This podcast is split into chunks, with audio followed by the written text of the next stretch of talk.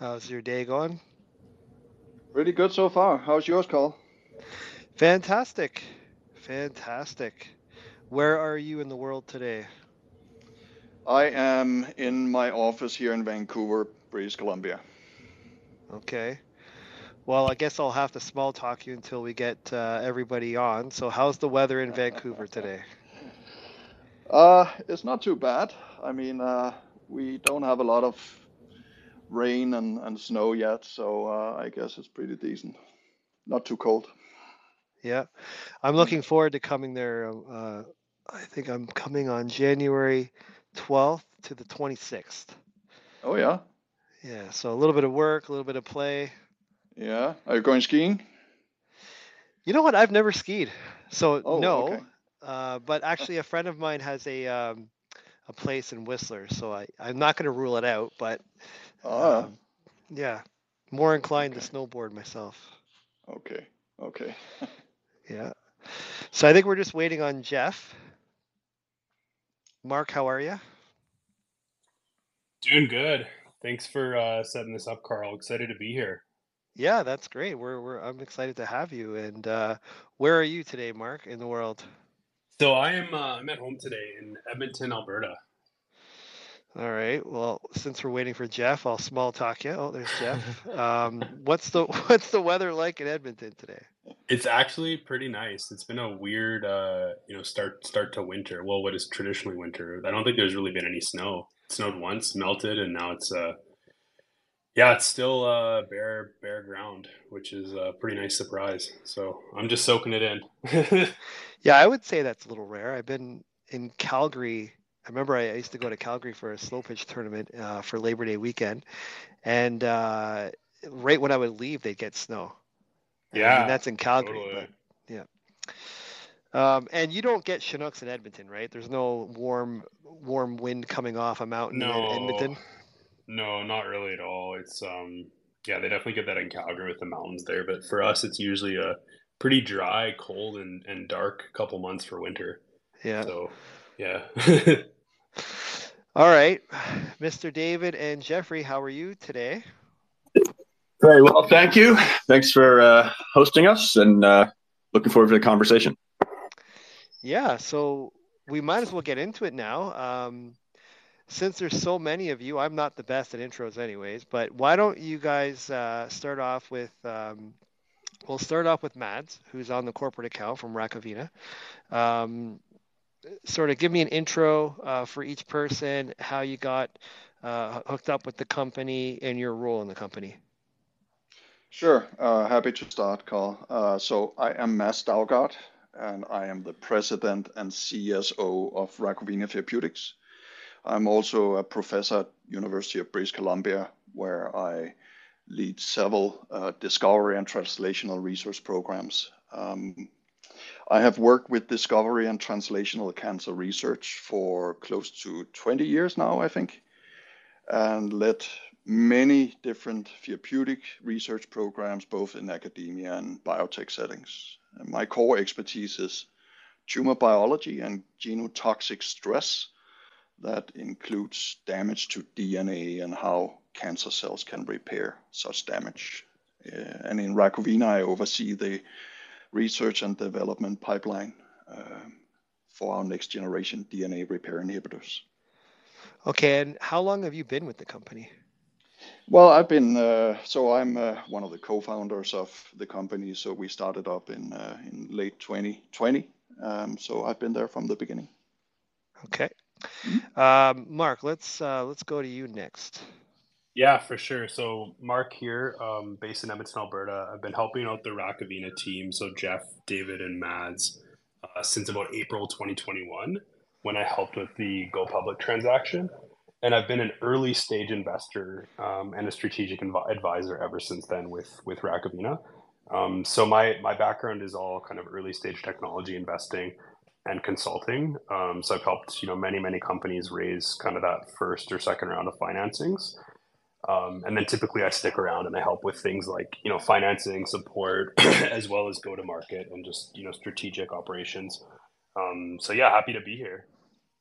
Well, thanks for having, uh, th- thanks for being a part of this, Mark. Um, David, on to you.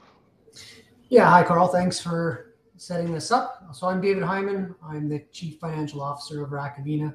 I've been with the company since inception, um, and a little, I guess, prior to going public, because I was uh, intricately involved in the sort of go public transaction, which is the um, the context in which I was introduced to to the team um, to um, help them, yeah, go go public, and then I've been the you know the named CFO ever since, and working sort of hand in glove with with Mads and Jeff as we sort of navigate through the capital markets world and um, you know complete financings and move to to the next step in corporate development, which is hopefully a, another financing here in the next uh, you know six months to help us further our research. Okay, Jeffrey. Hi, I'm, I'm Jeffrey Bacha. I'm uh, the executive chairman of Rakovina Therapeutics. Um, and Mads, myself, and uh, Dennis Brown, who is the chair of our scientific advisory board, um, started the company, as Mads said, a couple years ago. Um, and the genesis actually came out of a private U.S. company that Dennis Brown and I um, have a controlling interest in. And we had uh, one of the assets that's now at Rakovina Therapeutics. Um, and when the opportunity came up to uh, work with Mads, who we we've known for a long time, um, done a lot of work over different projects. Um, but when there was an opportunity to work formally with him, put together a team in his lab, and take that asset and and advance it uh, with some funding from some you know, very supportive shareholders through a CPC transaction, uh, and in fact, we added in two other assets along the way. Uh, that really led to the genesis of the company. It's um, it's been wonderful to work with people that you know we've all known each other for a long time and um, you know the seeing the progress that's been made since we started and um, you know being in a position to potentially initiate clinical studies next year um, you know from the starting point of just a couple of years ago is is uh, really remarkable and the team's done a great job so um, we're very excited about uh, what we're doing so that's everyone on the call from management and the strategic advisors. So today we're talking with Rakovina Therapeutics. Uh, their ticker is RKV. They trade on the venture. Um, any other exchanges that you're listed on? Not at this time. Okay. Um, I'll sort of ask some capital markets questions. This is one I haven't asked yet, but um, the CPC that you did, um, are those shareholders still in the deal? Um, do you do you know that? Do you get any communications from them at all? Uh, ab- absolutely. So the the the CPC it, it uh, itself uh, is a group that again they had worked together um, through a number of transactions. Um, the most recent being um, a company called GT Gold, and when we were thinking about um, you know the CPC transaction and looking at different options, um, having a group whose core members have had a history of success and a history of sticking with and supporting the companies that they got involved with was it, was a great find. Um, there's some wonderful people in that group um, who have continued to be very supportive. Uh, Al De Lucrezia, um, it was he was the leader of the CPC, and he's now vice chairman of the company. So he certainly stayed involved, and all of those core people um, have been uh, they are still significant shareholders and have uh, you know been continuing to accumulate positions. Uh, and in fact, when we did the um, convertible debenture financing um, a little bit earlier this summer, uh, it was 100% covered by insiders, so management, board, and those particular individuals from that CPC. So yes, they're still there, and it's been uh, you know a great relationship, and we're looking forward to continuing that. So I'm familiar with the GT Gold. Uh, I know that they were bought out by Newmont. I want to say around 400 million. So right. I'm guessing that was a, a bunch of successful shareholders from GT that came in on this deal. Is that basically it? that is that is a fair statement. And and interestingly, you know, there is within that group who's who's done mostly you know very successful mining deals. And you know, the history with GT Gold is those those CPC founders had all of their original shares and accumulated more positions all the way through that that uh, acquisition, uh, and they all did very well. Um, but there's an interest within the group um, in doing something related to healthcare, particularly um, in the cancer field. Um, the group has been supportive of the British Columbia Cancer Agency over the years um, through donations. And so when the opportunity to connect with us uh, through Vincero, which was the name of the CPC, it just fell right into place. And when you know you talk about stars aligning, uh, the name Vincero um, in Italian means I will win. And Rakovina Therapeutics, the name um, uh, Rakovina means uh, cancer in Czech and some other Slavic languages. So when you put the two, to, together, uh, Vincero and Rakovina, it kind of says, I will beat cancer. And so that mm-hmm. was, you know, aligning the stars and, and it's been a great partnership. Yeah, that's that's really cool. Now, was that led by Canaccord? Um, the the financing in the CPC round was uh, led by Leede Jones. Okay. And uh, Doug, Doug, Doug Loe, the analyst there, is is uh, you know he's disclosed that he's now a shareholder. Um, and uh, you know, I actually had had lunch with Doug uh, just yesterday, and um, you know he continues to be very supportive. And you know, but down the line as we make progress, we'd expect to uh, to hopefully see some positive coverage in a formal research report uh, coming out of his shop. Okay, that's good. All right, so you've got some good anchors in on the stock is basically where we're getting at here. Uh, people that know how to be patient and wait, and they they have to be patient with a deal like this because it takes time to get through all of your studies and trials and everything, right? Um, how many shares are outstanding? I know that's probably listed on your website, but uh, we always get people that ask questions here. So uh, if, if someone can take me through the structure there, that'd be great. Yeah, I don't mind speaking to that, Karl, if, uh, if I can jump in. So again, it's uh, David Hyman, CFO. Um, so currently we have 70 million shares outstanding, as Jeff alluded to. Um, we have a lot of insider ownership in that group. So if you look at sort of SEDI, you'd say that about 45% of our of our stock is is owned by SEDI filers. But if you include a broader group, which includes some of those initial CPC founders, which aren't necessarily SEDI filers, but we consider them as quasi insiders. You, find insider ownership on that basis being in the 70 to 75 percent range. So, so a lot, a lot of insiders um, and a lot of supportive people behind the stock. To um, further to your point, in, in, terms of other instruments, as opposed to the, you know, in addition to the 70 million um, common shares outstanding, um, we have around 7 million options outstanding. Most of those are priced at around 20 cents. Uh, we have some warrants. Uh, the bulk of our warrants track back to our initial financing. There's about 11 million outstanding at a 40% exercise price. And we just issued about 3 million additional warrants as part of our convertible debenture financing, which Jeff alluded to. And those have a strike price of, uh, of 15 cents. So all our dilutives are um, out of the money, so to speak, at, uh, at, at current levels and are mostly held by you know individuals that are, are certainly um, motivated to help us create value from where we stand today.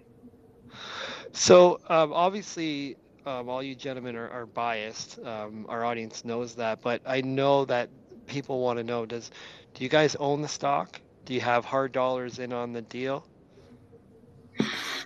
Absolutely, we, we all we all own the stock. Um, you can look at the uh, the history of uh, you know purchasing um, and you know, so we're fairly regularly when we're able to, due to you know when there isn't uh, you know non-public information in our hands, um, we're we're generally um, involved in, in, in accumulating our positions, um, and you know it's it's one of the things that really I think is should be a good indicator to to others looking at the company that um, the people that actually know what's going on under the hood um, are continuing to be excited and putting their their money to work um, to build positions.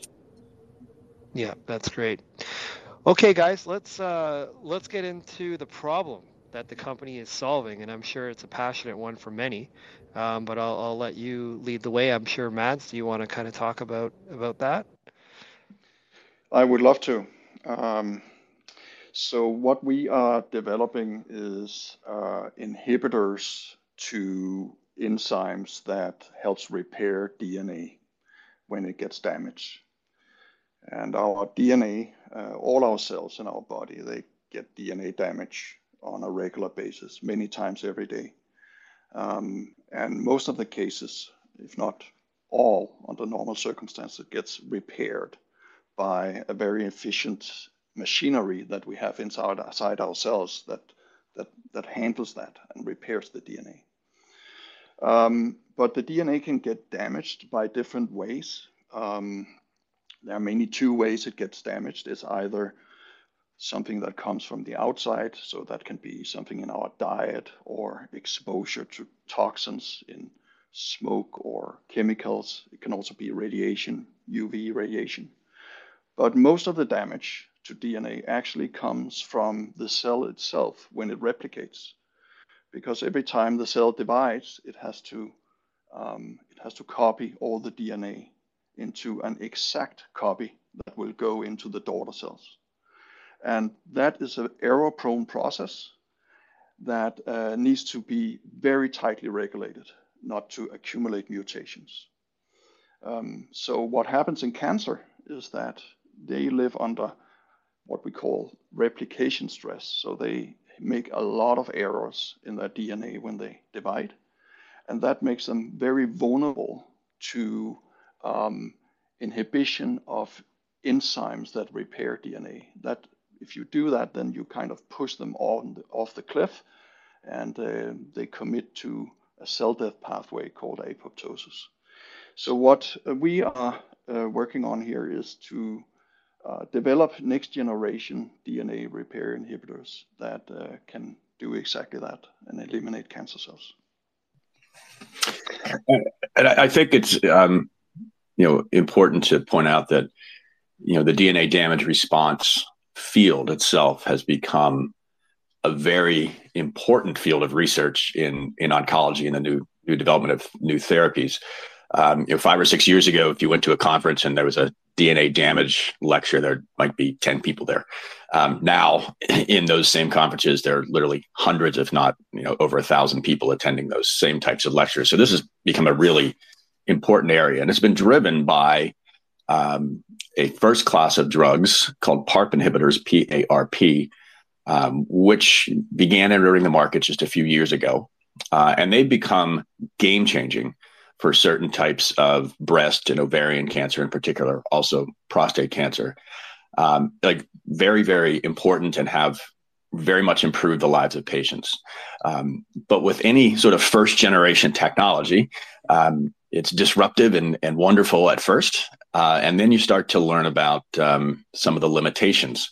Um, and then you invest in the next generation uh, to try to overcome those limitations or make improvements uh, in that first generation. And so that's where our focus is um, is to build upon the success of that first generation, those first generation products, which are you know, billions of dollars a year uh, in the treatment of cancer. Um, but you know, target their limitations because we know um, that we should be able to do even better. So, uh, uh, unfortunately, there's a large market for this type of solution in the world. Um, when it comes to testing, I know that investors, from an investor side, that could be scrutinized um, quite quite a bit. So, can you kind of talk about, you know, the the standard for testing um, that you have now? Yes. So, um, what we do is that we um, we run all our molecules through an internal qualification pipeline with a, a variety of different assays that would qualify these compounds in our pipeline. And um, then the molecules are tested in animals, mostly rodents, mice, um, and there we test for what we call pharmacokinetics and how the drug behave in the animal if it's uh, if it has activity against the tumors and that whole thing uh, builds up to what we call the IND package or IND filing that will qualify for phase one clinical trials. That's the that's the path.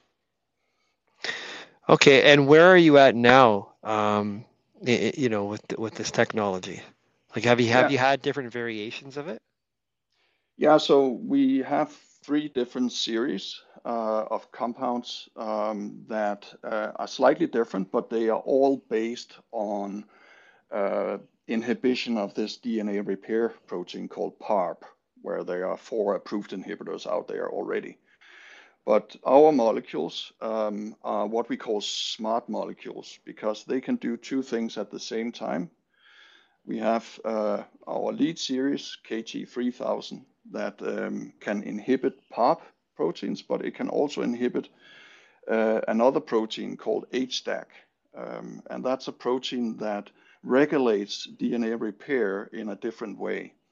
And the cool thing about that is that when you combine those two activities, then you create this very strong effect um, of, uh, of DNA repair inhibition that, um, that is superior to, to, to the current first generation inhibitors.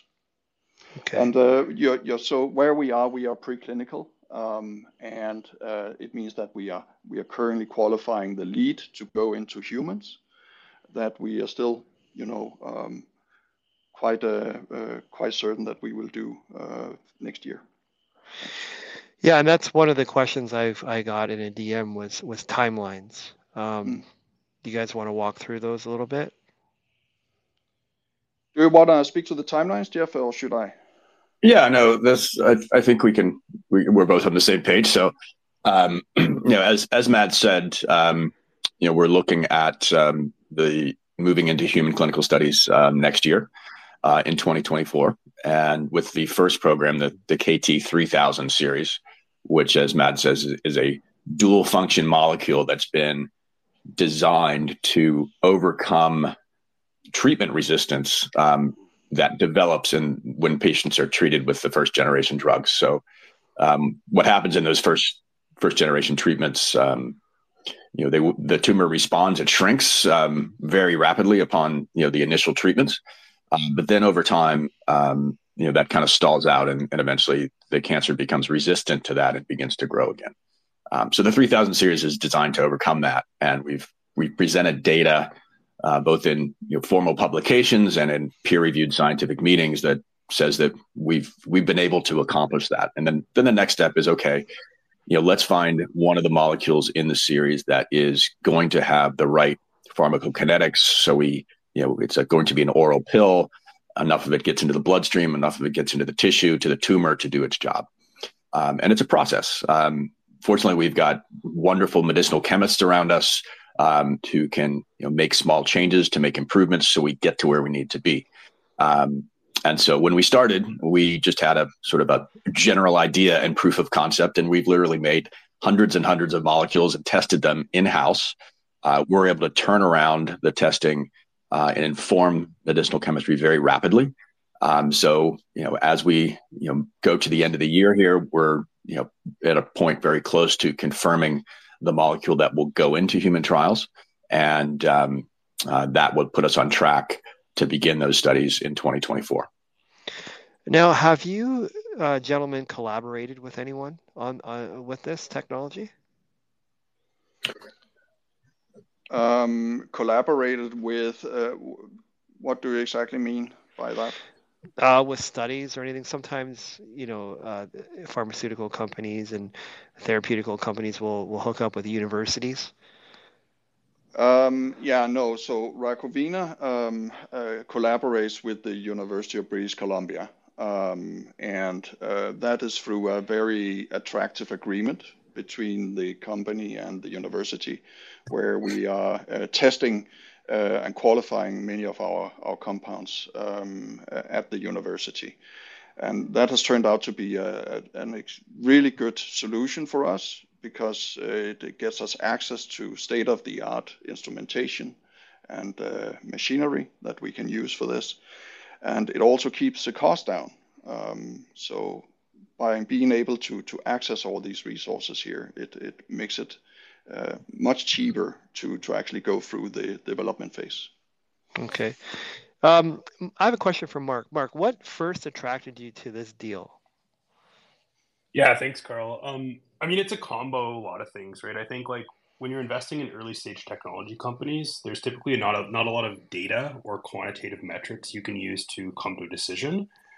So a lot of my analysis comes down to the team, you know, the track record, the problem they're solving, the market opportunity, and then the partnerships that they have in place. And you know, Mads spoke to the partnership with UBC, so that was definitely a factor because I think it just takes a lot of capital you know, to get a an, a drug asset to market. So having that some of that cost subsidized from you know arguably Canada's best research institution when it comes to biotechnological research uh, was a huge factor in my decision making, as well as just the team.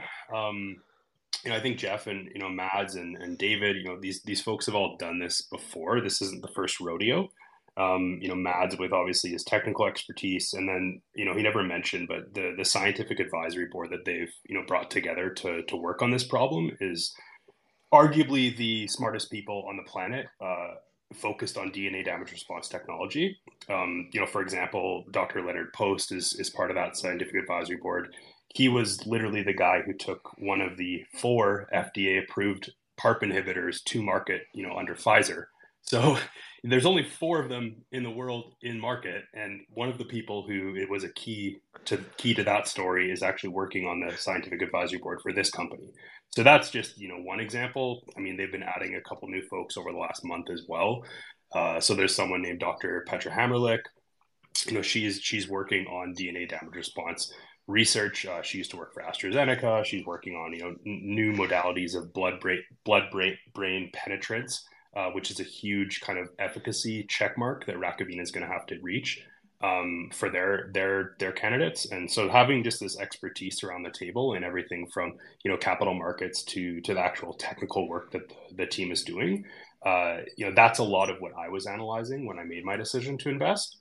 Um, and I actually just getting to know the team even better over the last two years of working closely with them. You know, like like other folks around the table here, I've I've only strengthened my conviction on the problem they're solving and the team that's that's working on it. So I've been adding to my position, you know, regularly over the last two years as well. Um, I can say a lot of other things on kind of you know why I came to my decision. Those are the main ones: is kind of the team and then just a lot of the collaboration around the table. Okay. I am getting quite a bit of uh, DMs uh, along the same note there. People are wondering what the, uh, the, you know, how much cash the company has and, and obviously how they're going to, what their plan is to fund this deal over the next few years.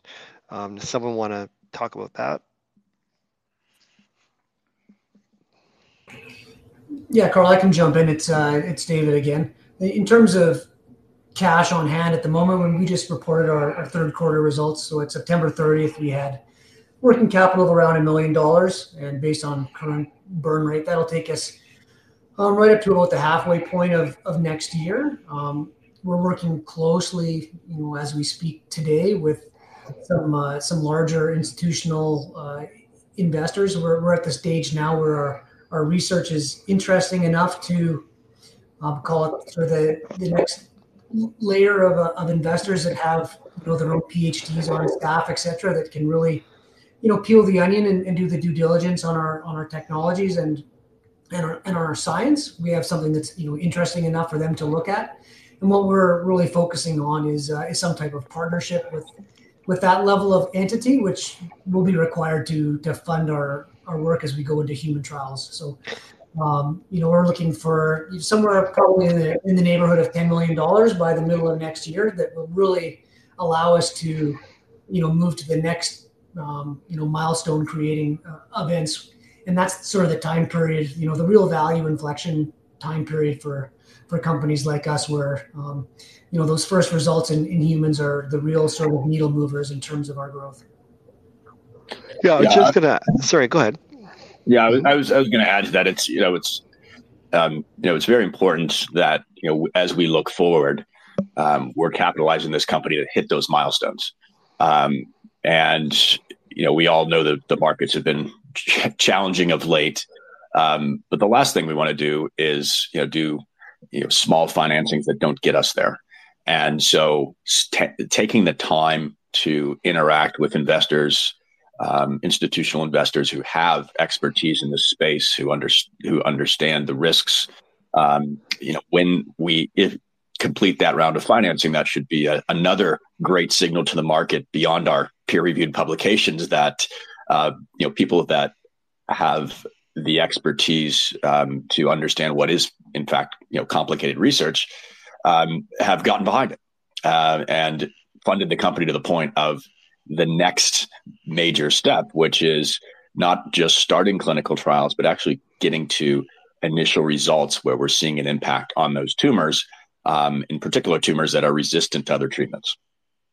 So that would be the single biggest um, catalyst, maybe to, to de-risk for an institutional fund, would be uh, clinical trials.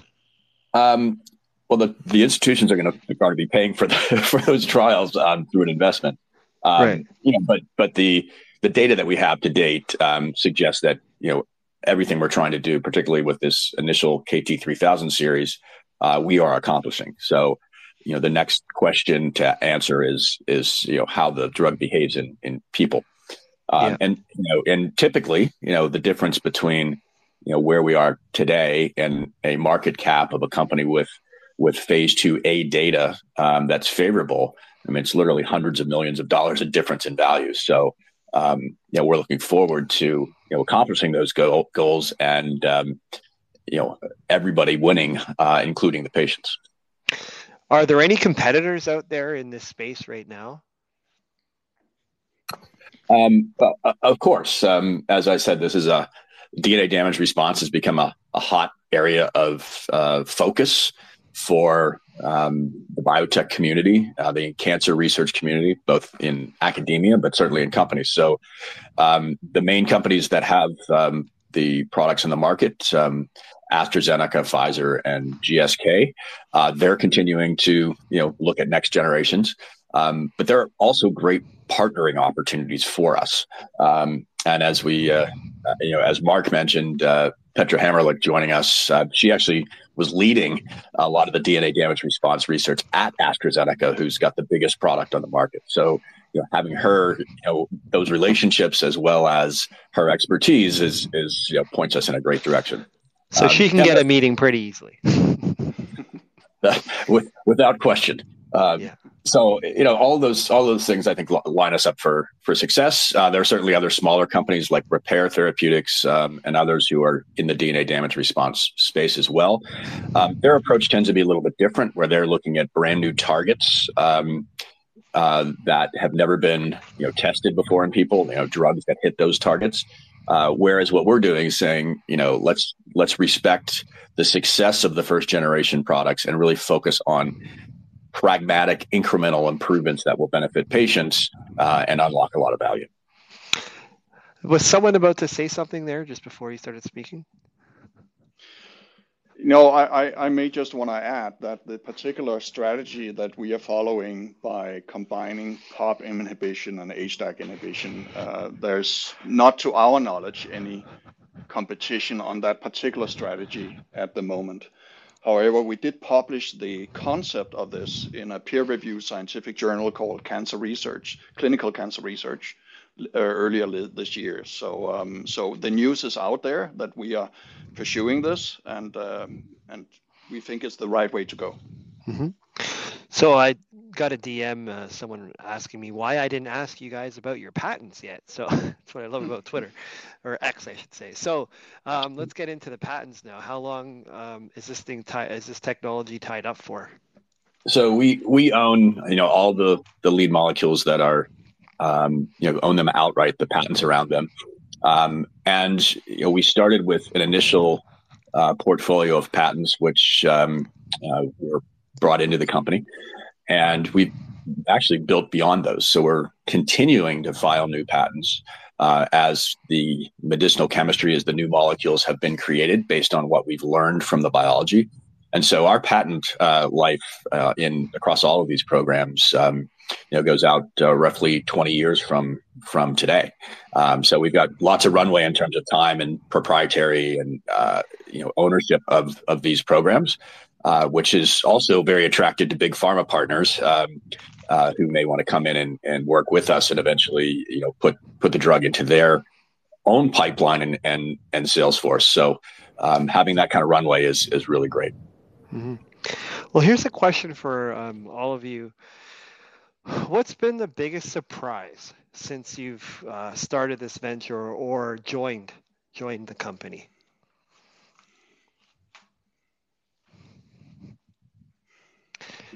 You know, that's that's that's a great question, and, I know we're, we're all kind of going, "Huh, surprise." Um, you know, there there honestly haven't been that many surprises. Um, I know the capital markets sort of surprised everybody because when we started the company, the world was was on fire with uh, you know stocks, you know everything seemed to go up forever. Um, and so, you know, the way that the world has gone in the last sort of 18 months has been a little bit of a, a surprise to not only us, but, you know, lots of people around, around the, the industry. Um, you know, we've been through cycles before. And so, you know, this current downturn in the market is, while it was somewhat of a surprise, it's, you know, it, this is the way it works. Um, and, you know, we, we will ride the wave um, as it moves back up. And we're confident that our success and, and the research and the quality of what we're doing is going to really benefit uh, there as well. Um, but in terms of the the research, uh, you know, in terms of you know moving things forward, um, not not a lot of surprises from my perspective.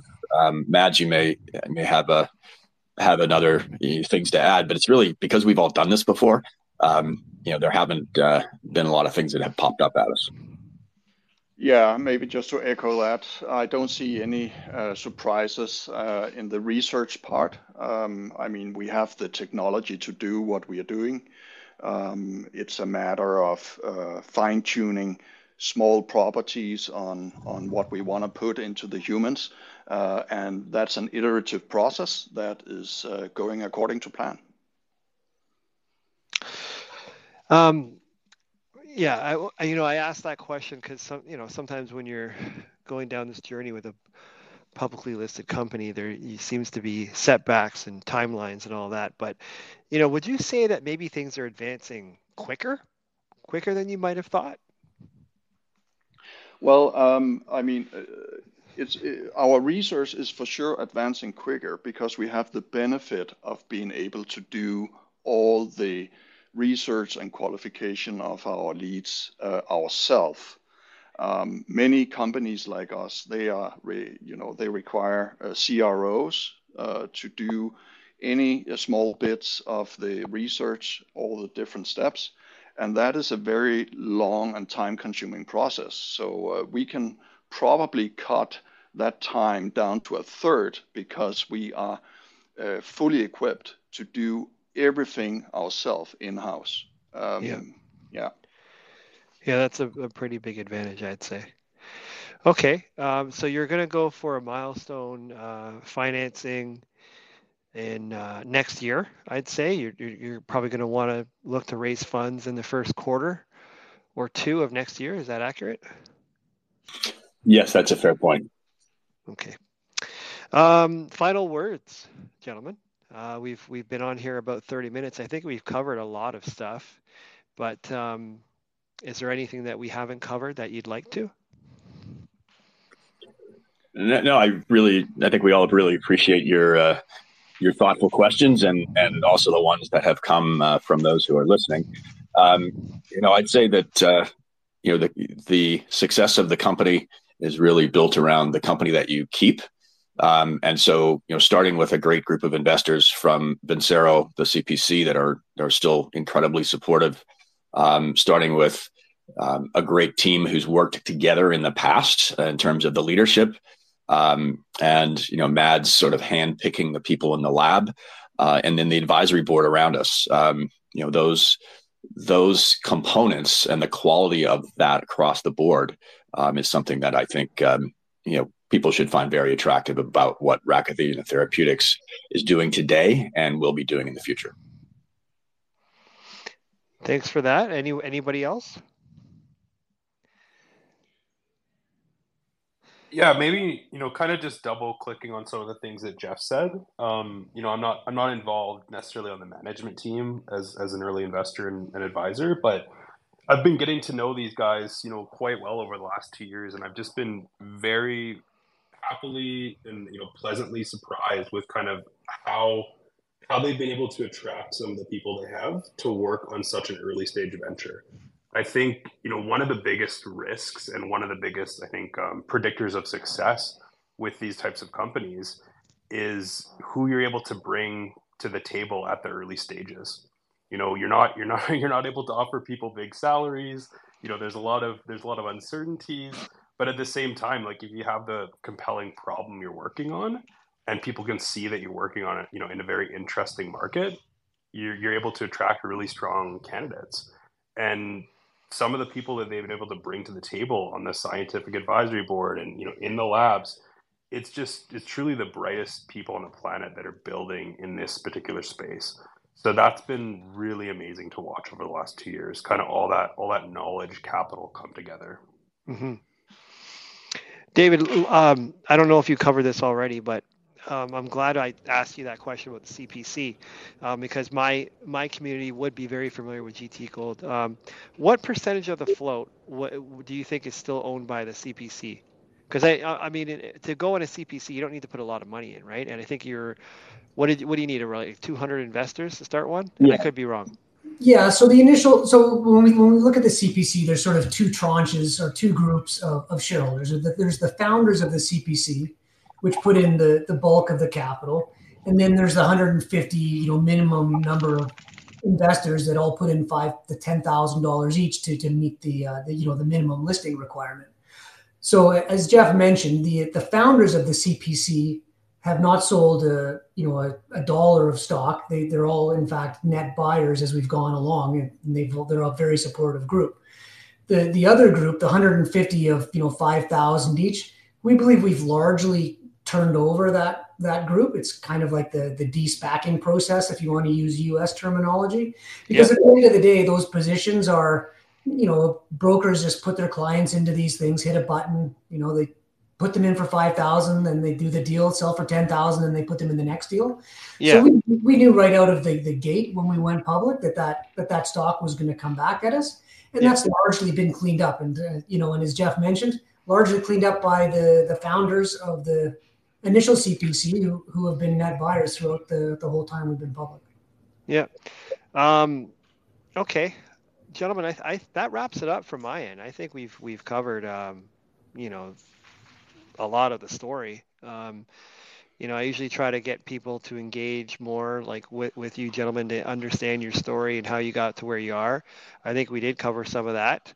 Um, I'd love to follow up with you in the, the you know maybe towards the end of the first quarter of next year uh, to follow the journey and see if you're you know if you've done a financing or if you're close to it um, and you know if you're if you're interested.